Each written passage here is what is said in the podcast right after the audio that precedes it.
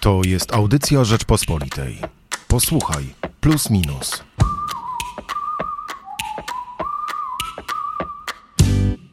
Dzisiaj nie uwierzą Państwo. Znowu o Rosji. No i znowu na szczęście w redaktorskim duecie. Michał Płociński. I Hubert Salik.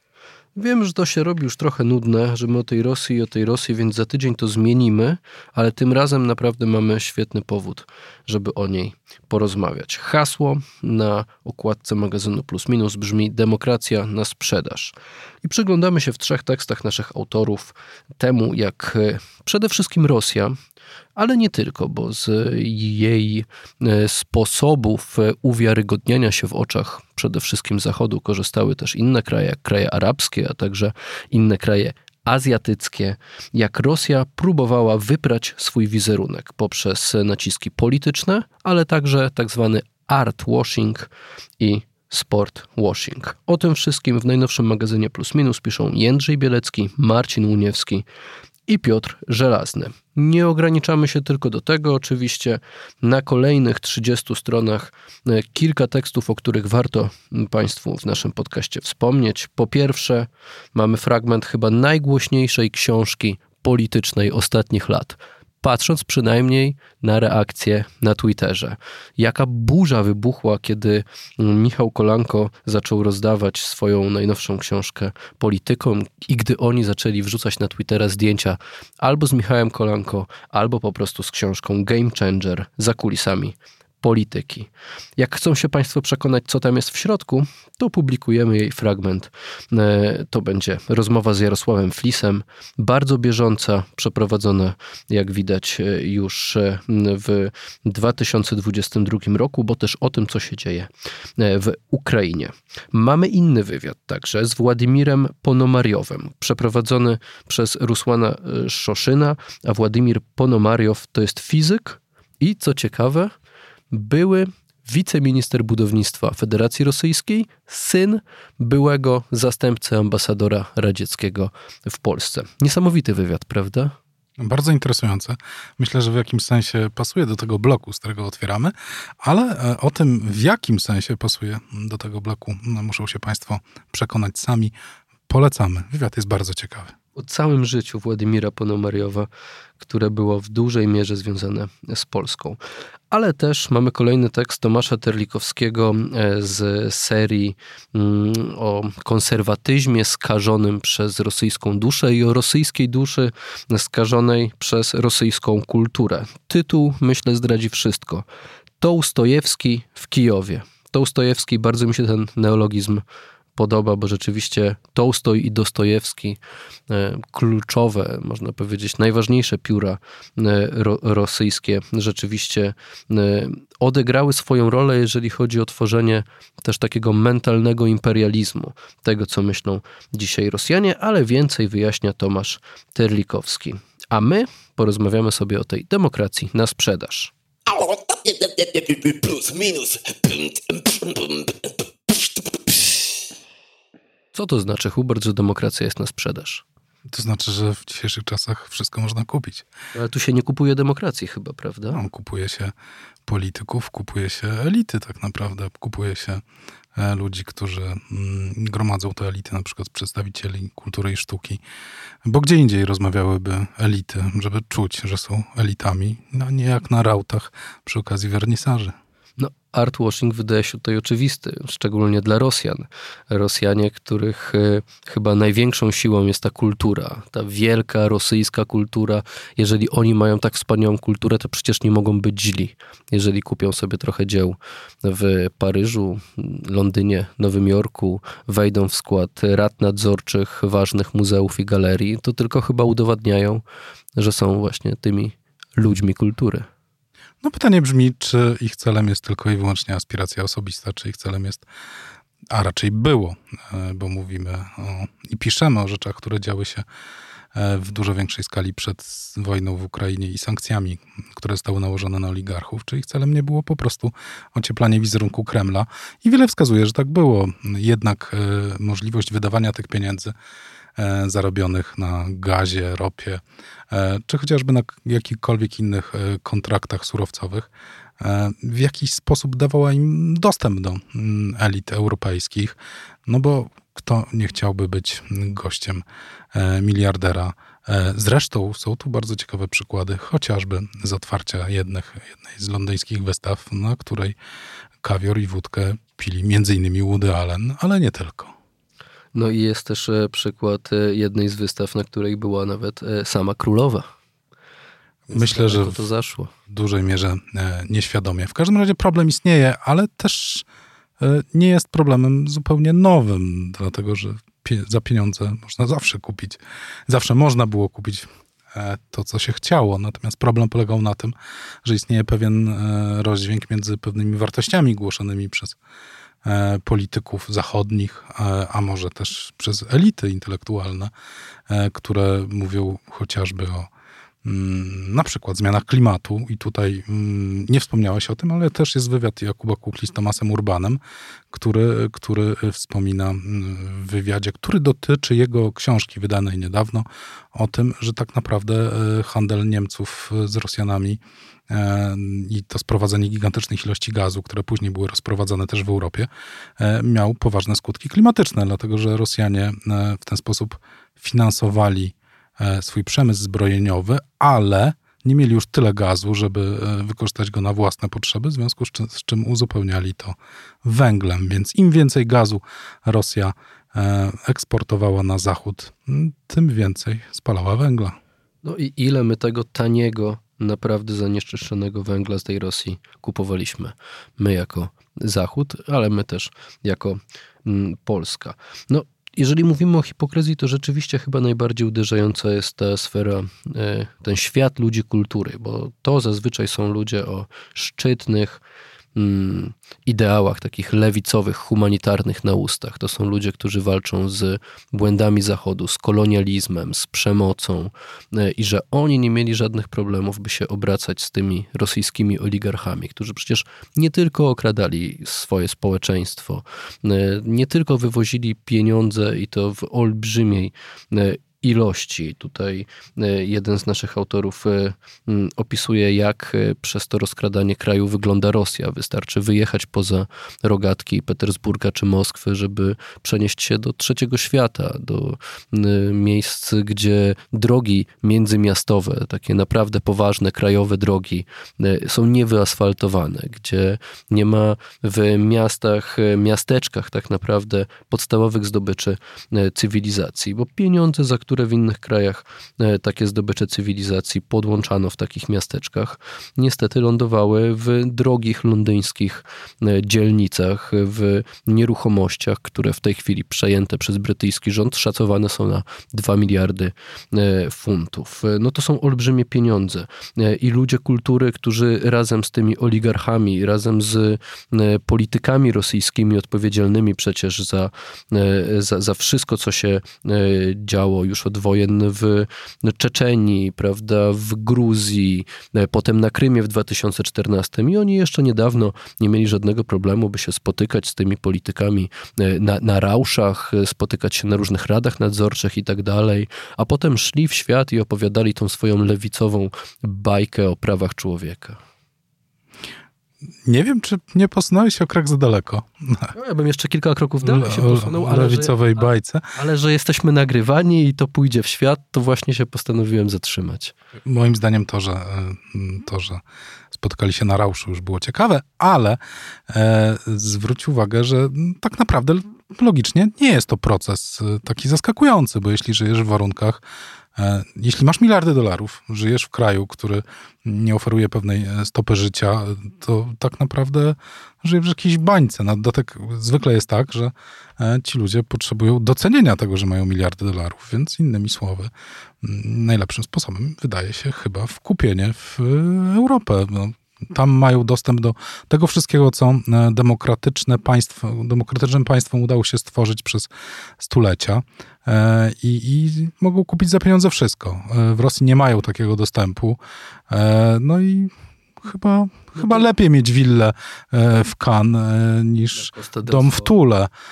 I zamiast pływać po Morzu Białym, chociaż w głównej mierze jest przez większość roku zamarznięte, to lepiej chyba na Morzu Śródziemnym, więc te wybory są jasne. Natomiast e, to ta hipokryzja jest tu najciekawsza i też pragnę zaznaczyć, e, że trochę więcej, nie tylko o Rosjanach piszemy w tych tekstach, bo tak naprawdę mm, są to teksty, które pokazują, że autorytaryzmy w ten sposób się w jakiś sposób legitymizują.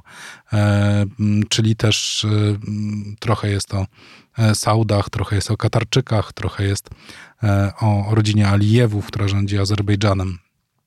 To wszystko są przykłady e, krajów, gdzie tak naprawdę e, ta demokracja rozumiana w sposób europejski, a to trzeba zaznaczyć, dlatego że też są inne wzorce kulturowe, często związane też z innymi wzorcami religijnymi, no tak nie wygląda, a jednak ci ludzie najchętniej obracaliby się w sferach, które są zupełnie inne od ich E, od ich e, korzeni kulturowych. Więc pytanie brzmi, czy, czemu te kraje nie idą w stronę, w którą chcieliby podążać prywatnie e, miliarderzy. Wtedy nie byliby miliarderami. Wtedy nie sprawialiby, nie sprawowaliby pewnie kontroli nad swoimi, może nawet można powiedzieć, narodami czy państwami w takiej skali. I możliwe, że tak jak mówisz, nie byliby miliarderami. Właśnie, poruszyłeś tutaj kwestię ich e, takich ludzkich potrzeb, prawda, i tego, jak oni chcą się odnajdywać w tym świecie przepychu i no po prostu w świecie wysoko rozwiniętym, na zachodzie. No ale wcześniej zadałeś słuszne pytanie, na które nie znamy dobrej odpowiedzi, które zresztą już było zadawane nawet przed sądami Zjednoczonego Królestwa. Czy na przykład Roman Abramowicz kupował Chelsea dla własnych potrzeb, czy dostał e, polecenie z samej góry od Władimira Putina, by się uwiarygadniać na Zachodzie i by stać się tym takim oswojonym, tym dobrym oligarchą, który będzie w przyszłości Putinowi potrzebny, no nie wiem, może na przykład do tego, żeby prowadzić jakieś rozmowy pokojowe, kiedy wybuchnie jakaś wojna. Tak sobie tylko gdybam. E, Ale to twoje gdybanie jest bardzo ciekawe i... E, by, była sprawa sądowa, bo jedna z brytyjskich pisarzy pisarek, dziennikarek napisała tak w swojej książce o ludziach Putina e, i e, Roman Abramowicz kazał... I fragment zresztą opublikowaliśmy w Plusie parę tak. miesięcy temu. Znakomita książka. E, I ludzie Putina. I Roman Abramowicz, a dokładnie jego prawnicy, kazali jej wykazać przed sądem, pokazać dowody jakie ona ma, że on został e, do tego, do tej misji e, przez Putina wybrany i że tak naprawdę wszystko robi z polecenia Kremla. No takich dowodów, nagrań, podpisów nikt nie znajdzie to się opierało wyłącznie na rozmowach z byłymi współpracownikami e, Putina, z Rosjanami, którzy e, znali kulisy rządów e, Putina i byłymi współpracownikami oczywiście także Romana Abramowicza, z ich partnerami biznesowymi, którzy wielokrotnie o takich rzeczach słyszeli, ale tego nie da się udowodnić. Tak samo jak nie da się udowodnić niczego w kwestii tego soft power, prawda? Po co ktoś kupuje klub piłkarski? Bo o tym pisze Piotr Żelazny. Zresztą mam wrażenie, wrażenie, że ten tekst Sportowe pranie brudów mm, świetnie pokazuje, e, jak różne kraje, właśnie nie tylko Rosja, e, i w jakich celach próbują e, inwestować w sport, bo przypadek na przykład Kataru jest ciekawy, prawda? Z jednej strony PSG kupione po to, żeby ocieplać wizerunek, a z drugiej strony Mundial, który tego wizerunku nie ociepla, tylko raczej wystawia Katar, prawda, pod, y, y, y, znaczy Katar trafia pod pręgierz, no bo tak, nagle zaczyna jest... się świat interesować Katarem i, i, i Katar ma problem właśnie z wizerunkiem. A dlaczego to robi? Wyjaśnia to świetnie Piotr Żelazny. No przykładów, Wiesz, ale... przykładów podanych jest dużo. Mam tylko, mam tylko ważne pytanie, czy rzeczywiście cały świat dał się nabrać, tak jak e, sugeruje e, Piotr Żelazny. Czy może wystarczyło, że, że elity nawet jak się nie nabierały, to chociaż łapały ten haczyk w innych celach? Wiesz, w przypadku Kataru sytuacja jest e, chyba klasycznym syndromem bogacza. Po prostu nie wiesz, w którym momencie przekraczasz granicę. A przekraczasz granicę, kiedy pokazujesz, jak wygląda twój kraj naprawdę. E, I takie e, sytuacje e, już się wcześniej zdarzały. Katar jest krajem, w którym jest 300 tysięcy Katarczyków i parę milionów ludzi, którzy dla nich pracują. Nie można dostać się do grupy 300 tysięcy uprzywilejowanych Katarczyków. Gianni Infantino. Nie, nie. On w dalszym ciągu nie jest przedstawicielem tej grupy. To, to jest system, w którym jest w jakiś sposób mm, feudalizacja tego, tego układu. E, e, I e, świadomość tego nie wychodzi poza Katar, dopóki nie, nie zaczynasz się interesować bliżej Katarem, tak? Albo nie, odby, nie budujesz, nie przygotowujesz się do takiej imprezy. Ale to samo przecież mamy miejsce, ma miejsce, mamy do czynienia z Rosją, tak? Rosja... E, nie no, mundial w Rosji jednak się udał. Rosja wtedy nie... Nie, nie o tym mówię. Chodzi była mi pod pręgierzem o... obrońców praw człowieka. Chodzi, zawsze była pod pręgierzem, ale zawsze e, to było w jakiś sposób przykryte, dopóki Rosja e, prowadziła swoją narrację, którą można nazwać narracją, narracją kłamstwa, można nazwać propagandą, ale jednak e, to był obraz kraju, który jednak ma jakieś zasługi. Nawet teraz, rozmawiając tutaj między sobą w studiu, wspomniałeś wcześniej przy okazji Mm, tekstu Tomka Terlikowskiego o, o wspaniałej e, rosyjskiej literaturze. Wspaniała rosyjska literatura nie ma nic wspólnego e, z tym, że e, Rosja najechała Ukrainę. No, nie ma związku, natomiast pojawia się jako motyw, który ma usprawiedliwiać jakieś działania, tak, jakąś rosyjską duszę. No, na odwrót trochę Tomasz Terlikowski stawia tezę, którą zresztą wcześniej już postawił w plusie minusie Jan Maciejewski, a także jeden z moich e, e, rozmówców e, też w plusie minusie, że e, właśnie to rosyjska kultura wytworzona głównie przez literaturę, muzykę, e, ona pozwoliła Rosjanom myśleć o sobie jako imperium. Cały sposób myślenia Rosjan jest e, tak naprawdę wynikiem rosyjskiej kultury, a wojny i prowadzenie agresywnej, imperialistycznej polityki i tego całego wielkoruskiego szowinizmu jest konsekwencją i to dosyć prostą rosyjskiej kultury i rosyjskiego sposobu myślenia przez nią e, wytworzonego. Ale chodzi o użycie tego argumentu, to przede wszystkim argument jest nieadekwatny do sytuacji, to po pierwsze. Po drugie, jasne jest, że każde myślenie narodu o sobie jest w jakiś sposób wykształcone przez jego kulturę, tak? Jeśli będziemy patrzyli na Niemców, to równie dobrze możemy się odwołać do, e, do chociażby niczego, tak? E, możemy się odwołać do Schopenhauera, możemy się odwołać do, mm, do, do, do Hegla, który został zresztą wykorzystany bardzo twórczo przez Marksa i Engelsa, tak? Tyle Więc... czerstwych żartów miałem po tym, jak powiedziałeś, że możemy odwołać się do niczego, że niech Państwo naprawdę się cieszą, że ich nie wykorzystałem. Hubert, najważniejszy tekst otwierający magazyn. Właśnie, bo do niego powinniśmy wrócić, bo Europa jest... pod batutą Moskwy. Tu już prawie wyłącznie o Rosji o Rosji i o Zachodzie. Jędrzej Bielecki pisze o tym, jak Rosjanie korumpowali polityczne elity Zachodu. No i wydaje się, że zrobili to skutecznie. Można mieć wrażenie, że e, i myślę, że jest tym duża doza prawdopodobieństwa, że Brexit był w jakimś stopniu sterowany z Moskwy. Jest duża doza prawdopodobieństwa, o czym pisaliśmy zanim wybuchł konflikt, zanim zaczęła się wojna w Ukrainie, że jednak Trump doszedł do władzy no, dzięki dosyć sprawnej, kreciej robocie e, Rosjan, e, chociażby w mediach społecznościowych, ale nie tylko, w wzbudzaniu no, takich czysto polaryzacyjnych sytuacji. Jeśli nie jesteś w stanie dojść do zgody, jesteś ciągle, ciągle w jakimś może nie konflikcie, ale w jakiejś nawet nie debacie, bo to nie jest ani konflikt, ani debata, bliżej chyba temu do konfliktu, to, to, to, to społeczeństwo, społeczeństwo jest rozdarte na pół. I co ciekawe, te rozdarcie na pół jest ostatnio charakterystyczne dla wielu społeczeństw. Polskiego, ale amerykańskiego też, a i także dla brytyjskiego. E, I tutaj, e, jeśli przyjąć takie założenie, niestety też dosyć trudno udowadnialne, gdyż to soft power jest nie do zmierzenia, że faktycznie e, Nigel Farage, który pojawia się jako taki antybohater w tekście Jędrzeja Bieleckiego, był jednym z współtwórców, czy dzięki niemu doszło do Brexitu, to Rosjanom udała się rzecz niebywała za drobne pieniądze. Za drobne pieniądze Rosjanom udało się wyprowadzić z Unii, z Unii Europejskiej drugą największą europejską gospodarkę. Pierwszą armię. I pierwszą armię e, dysponującą bronią atomową.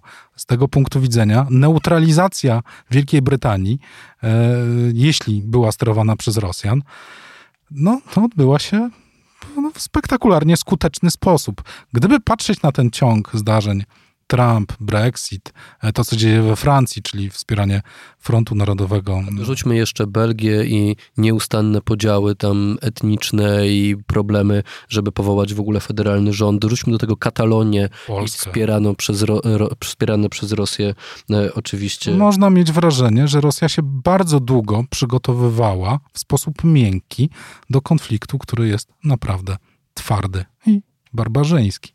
No i myślę, że możemy dojść tutaj do dosyć pozytywnych wniosków, że patrząc na to, jak Rosja długo próbowała podzielić Zachód, to dziś musi być mocno zaskoczona, że mimo wszystko po 24 lutego ten Zachód potrafił się generalnie zjednoczyć. Pytanie brzmi tylko na jak długo, bo na przykład opublikowany parę dni temu list 28 niemieckich intelektualistów wzywających do zaprzestania dostaw broni na Ukrainę, e, no zaczyna nie wiem, czy uda się utrzymać wszystkim ten stan jedności. E, A troszeczkę prezydent też... Macron znowu dzwonił do e, Władimira Putina po raz pierwszy po Buczy. Rozmawiali dwie godziny 10 minut. No właśnie, zastanów się, czy to nie interesujące, że atak e, e, na Ukrainę odbywa się w momencie, kiedy są wybory w, w jednym z dwóch największych krajów Unii Europejskiej, a w tym drugim były zaledwie parę miesięcy temu i długoletnią kanclerz zastąpił ktoś, kto nie zdążył się politycznie przygotować najprawdopodobniej do zaistniałej sytuacji, a przynajmniej część tego rządu, chociażby Zieloni, e, którzy mają e, tekę ministra spraw zagranicznych piastowaną przez Annalenę Berbek, no, byli dosyć zaskoczeni rozwojem. Wszyscy byliśmy, ale wszystko to są wyjątkowo dobro, dobrze sprzyjające momenty na, na, na, na eskalację. I ktoś na tą eskalację, przez ktoś dosyć eufemistycznie, to nazwisko będzie się pojawiało w plusie, minusie najbliższym, w poprzednich, następnych, powielokroć bardzo długo i, i skutecznie pracował.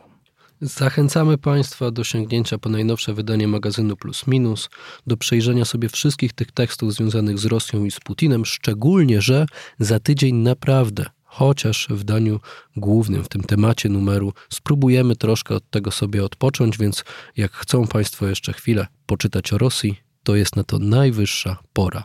Już w sobotę w kioskach oraz w naszym serwisie www.rp.pl. Ja w tym momencie powinienem zakończyć, ale powiem jeszcze jedno zdanie, gdyż mamy też interesujący wywiad Michała Płocińskiego, który nie dotyczy Rosji, a dotyczy polskich samorządów. Z Adamem Gędźwiłem, to już tak. Jak promujemy, to podpromuję też nazwiskiem. Michał Płociński i Hubert Salik. Dziękujemy. Słuchaj więcej na stronie podcasty.rp.pl. Szukaj Rzeczpospolita Audycje w serwisach streamingowych.